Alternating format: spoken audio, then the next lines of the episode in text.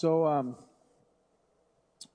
this is uh, the season of Advent, and this is the second Sunday in Advent. Advent sort of has four main themes, and they are hope, joy, peace, and love. Uh, and they help us to sort of present the Christmas story, which is the, what the Advent is. Jesus entering the scene. And we talked about hope last week, and this week we're going to talk about joy and what joy is and how we experience joy and what that looks like. So that's where we're headed. That's the intro transition. Always a bad joke or two. These were really bad, but that's okay. I was busy. I had a kids thing today. What's the difference between Santa's reindeer and a knight?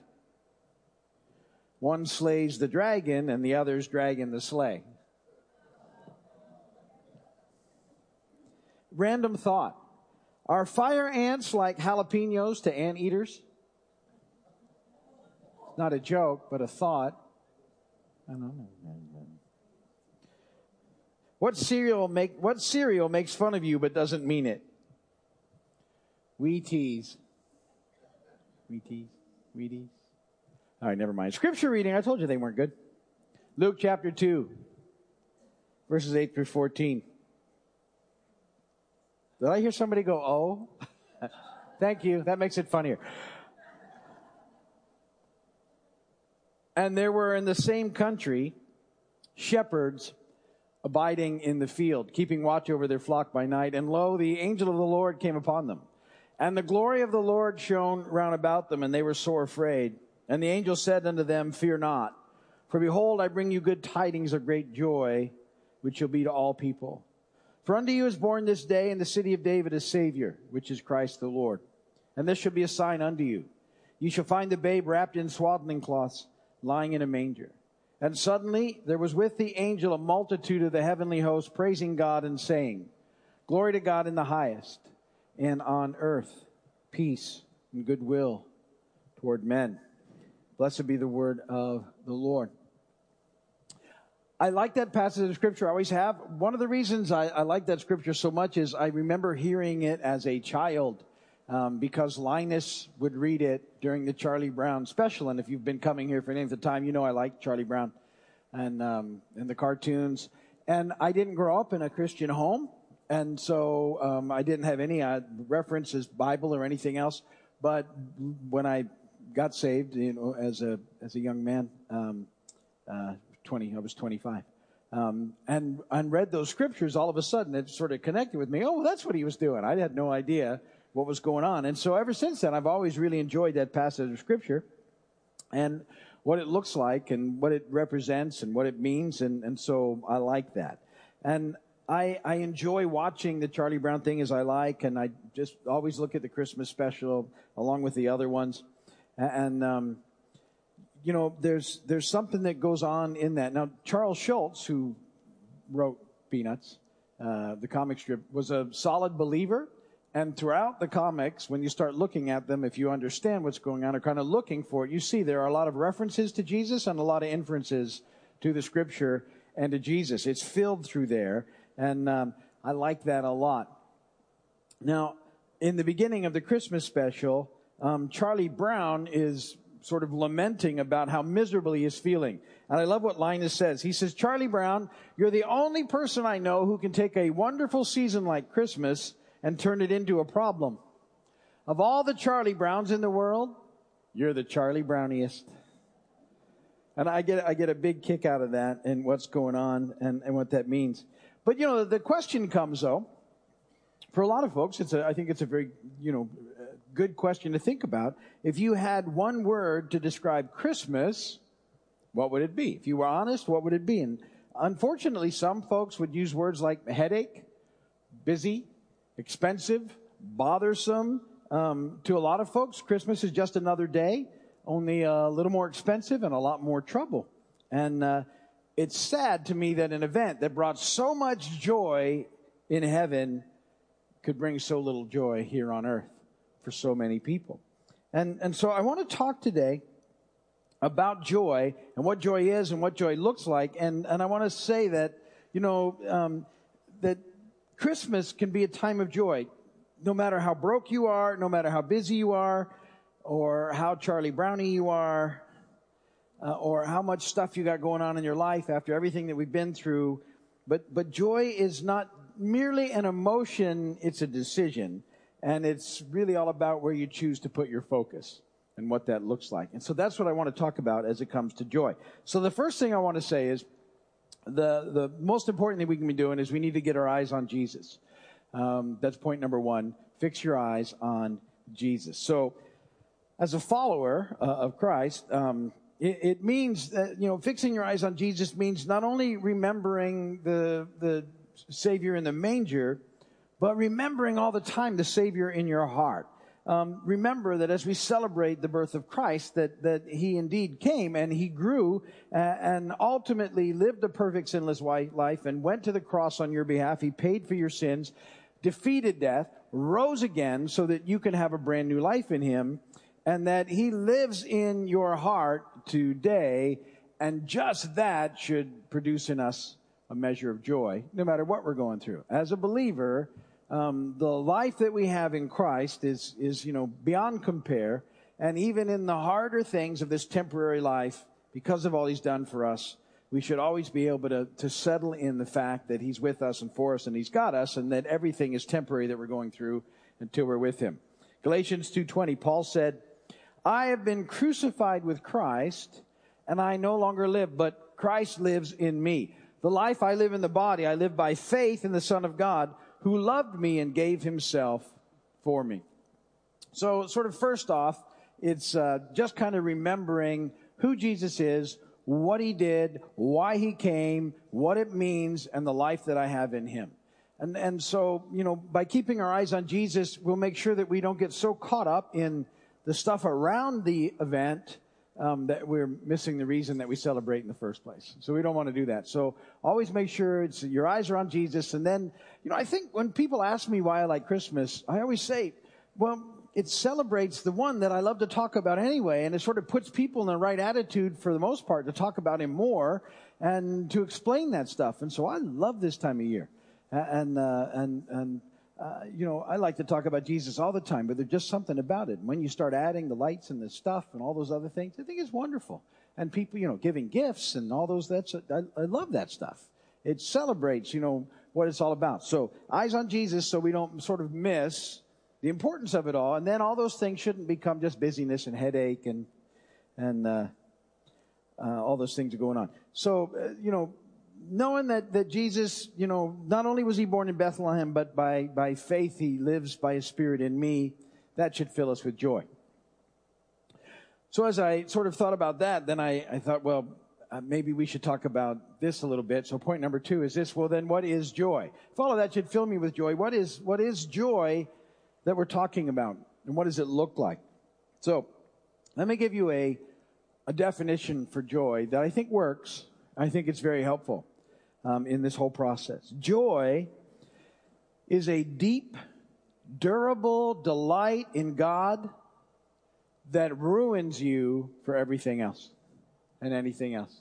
It's, it's, because, see, see, once you get this, once you get a hold of what it means to have life in Christ, now and forever, once, once that sinks in, once we realize what He's done for us, everything else pales in comparison.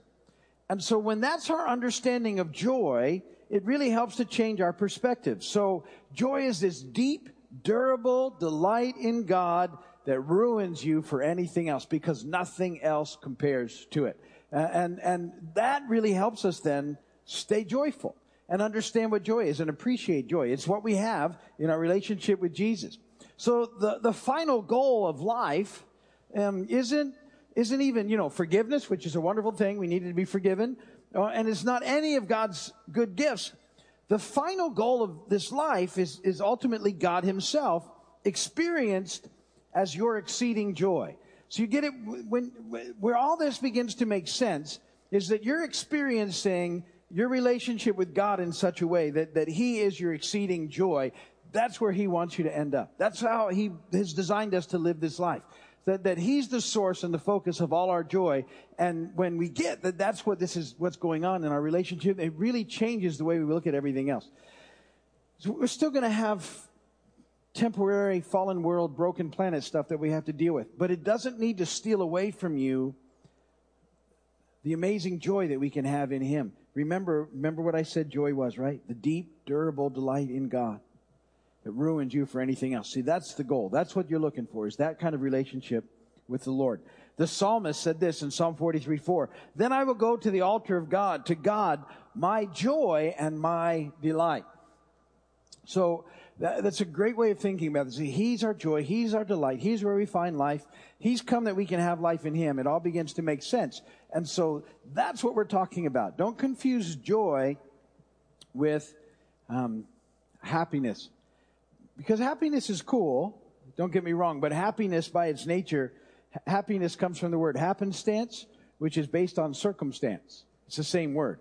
And so your happiness is based by happenstance, based on circumstance, and your circumstance, how many know your circumstance can change pretty rapidly?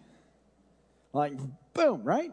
Circumstances, you could be having the best day, one phone call, one text message, one news report, one anything, all that can change. And if you're basing your happiness and your life on your circumstance, it's too quickly to be changed. Joy is different. It's that deep, durable delight in God that doesn't change. So your circumstances can change. And, and you know, I, don't, don't get me wrong. I understand the impact of some, but they don't need to steal away from you this joy that we can have. So that brings up the third sort of point is, well, can we really experience joy always? Can we, can this be a lifelong thing? Paul said in Philippians 4 4, most of you know this verse if you've come here for any of the time. Rejoice or be joyful in the Lord always. I'll say it again. Rejoice. So Paul is saying that is something that we can experience.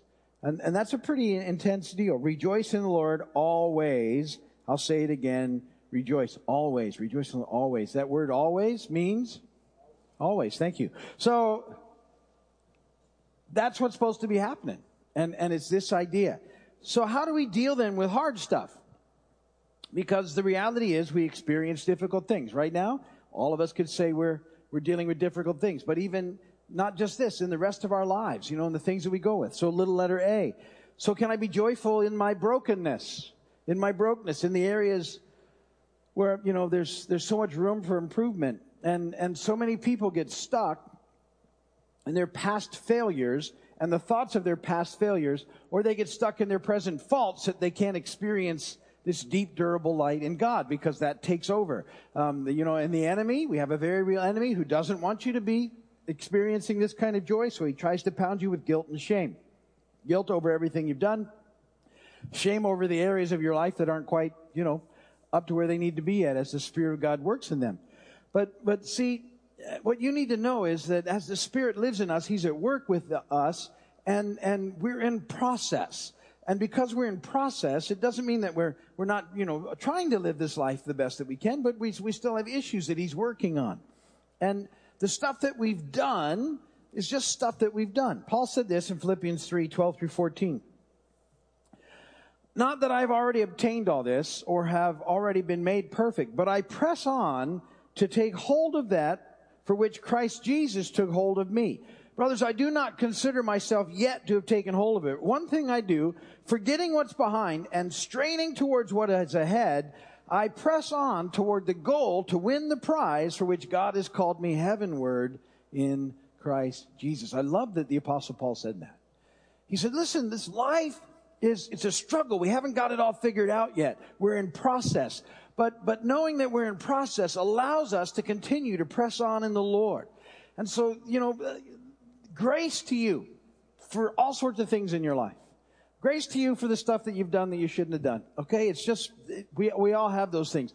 Grace to you for those areas where the Spirit of God is at work in you still as you continue to yield to Him. It's a process. I'm not, not saying don't cooperate with the process. We're just saying don't let the enemy steal life away from you because you're, you're in process. We're all in process.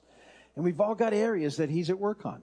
In our eyes, it's part of this walk. You know, this, the whole idea of the Holy Spirit working in us is called sanctification, and it's a process that is not completed until we're face to face with Jesus forever. It's ongoing in this life. It's a process. And there are always things that we'll be working on as we yield to Him that He will work on with us. So it's process. So, you know, let me just encourage you in your brokenness, yield to the Spirit, press on, just like Paul. Just keep pressing on. The stuff that you've done, okay, we've all done that, but grace. I'm gonna, I'm gonna keep pressing in and pressing on so I can have life and experience with Him. Little letter B. I can be joyful even in my grumpiness. Anybody here ever grumpy? I always think of the old joke, you know, sometimes I wake up grumpy, sometimes I let her sleep. But I can't say that ever. I'm the one, it's me really. So anyway, but it's a, it's a bad joke, right? Some people have a tendency to be grumpy or pessimistic about life. Um, it's a melancholy. But see, in Christ, we don't have to live that way. And, and sometimes, you know, I, and I think that's reality. I mean, sometimes I feel grumpy and I'm wondering what's going on. It's usually my perspective's off and I'm not, not really experiencing the Lord the way that I should. Paul said this in Romans 12, 1 and 2. Therefore I urge you, brothers and sisters, in view of God's mercy, to offer your bodies as living sacrifices, holy and pleasing to God. This is your spiritual act of worship. Do not conform any longer to the pattern of this world, but be transformed by the renewing of your mind. And then you'll be able to test and approve what God's will is, his good, pleasing, and perfect will. See, when, when we're, we're feeling grumpy, we need to sort of catch ourselves and instead of just being grumpy and putting our grumpiness on everybody else, we need to wonder what's going on and, and, you know, be transformed to say, I don't want to live grumpy. I don't want to let the things that are making me grumpy have that much control and power over my life. Because ultimately, I stumbled into the best deal in the universe. I mean, you know, I think about that all the time. I, for, from uh, nothing that I've ever done warrants the relationship that I have with God. Nothing. And, and the fact that I have it constantly puts me in awe because I know I don't deserve it. That God would want to be friends with me blows me away. Because I know me. And it's like, what an amazing deal that is. And so, you know, ultimately, when I'm starting to feel a little grumpy, I'm like, what do I really have to be grumpy about? He's, he's with me. He's for me. He's got me. It's an amazing thing. So I can experience that, that, you know, amazing joy in Him, that delight in Him. Little letter C. How about in my circumstances? Can I really be joyful in my circumstances? And, you know, we talked about happiness and circumstance. No way around it. Sometimes life is hard. It's much easier to be joyful when things are going well.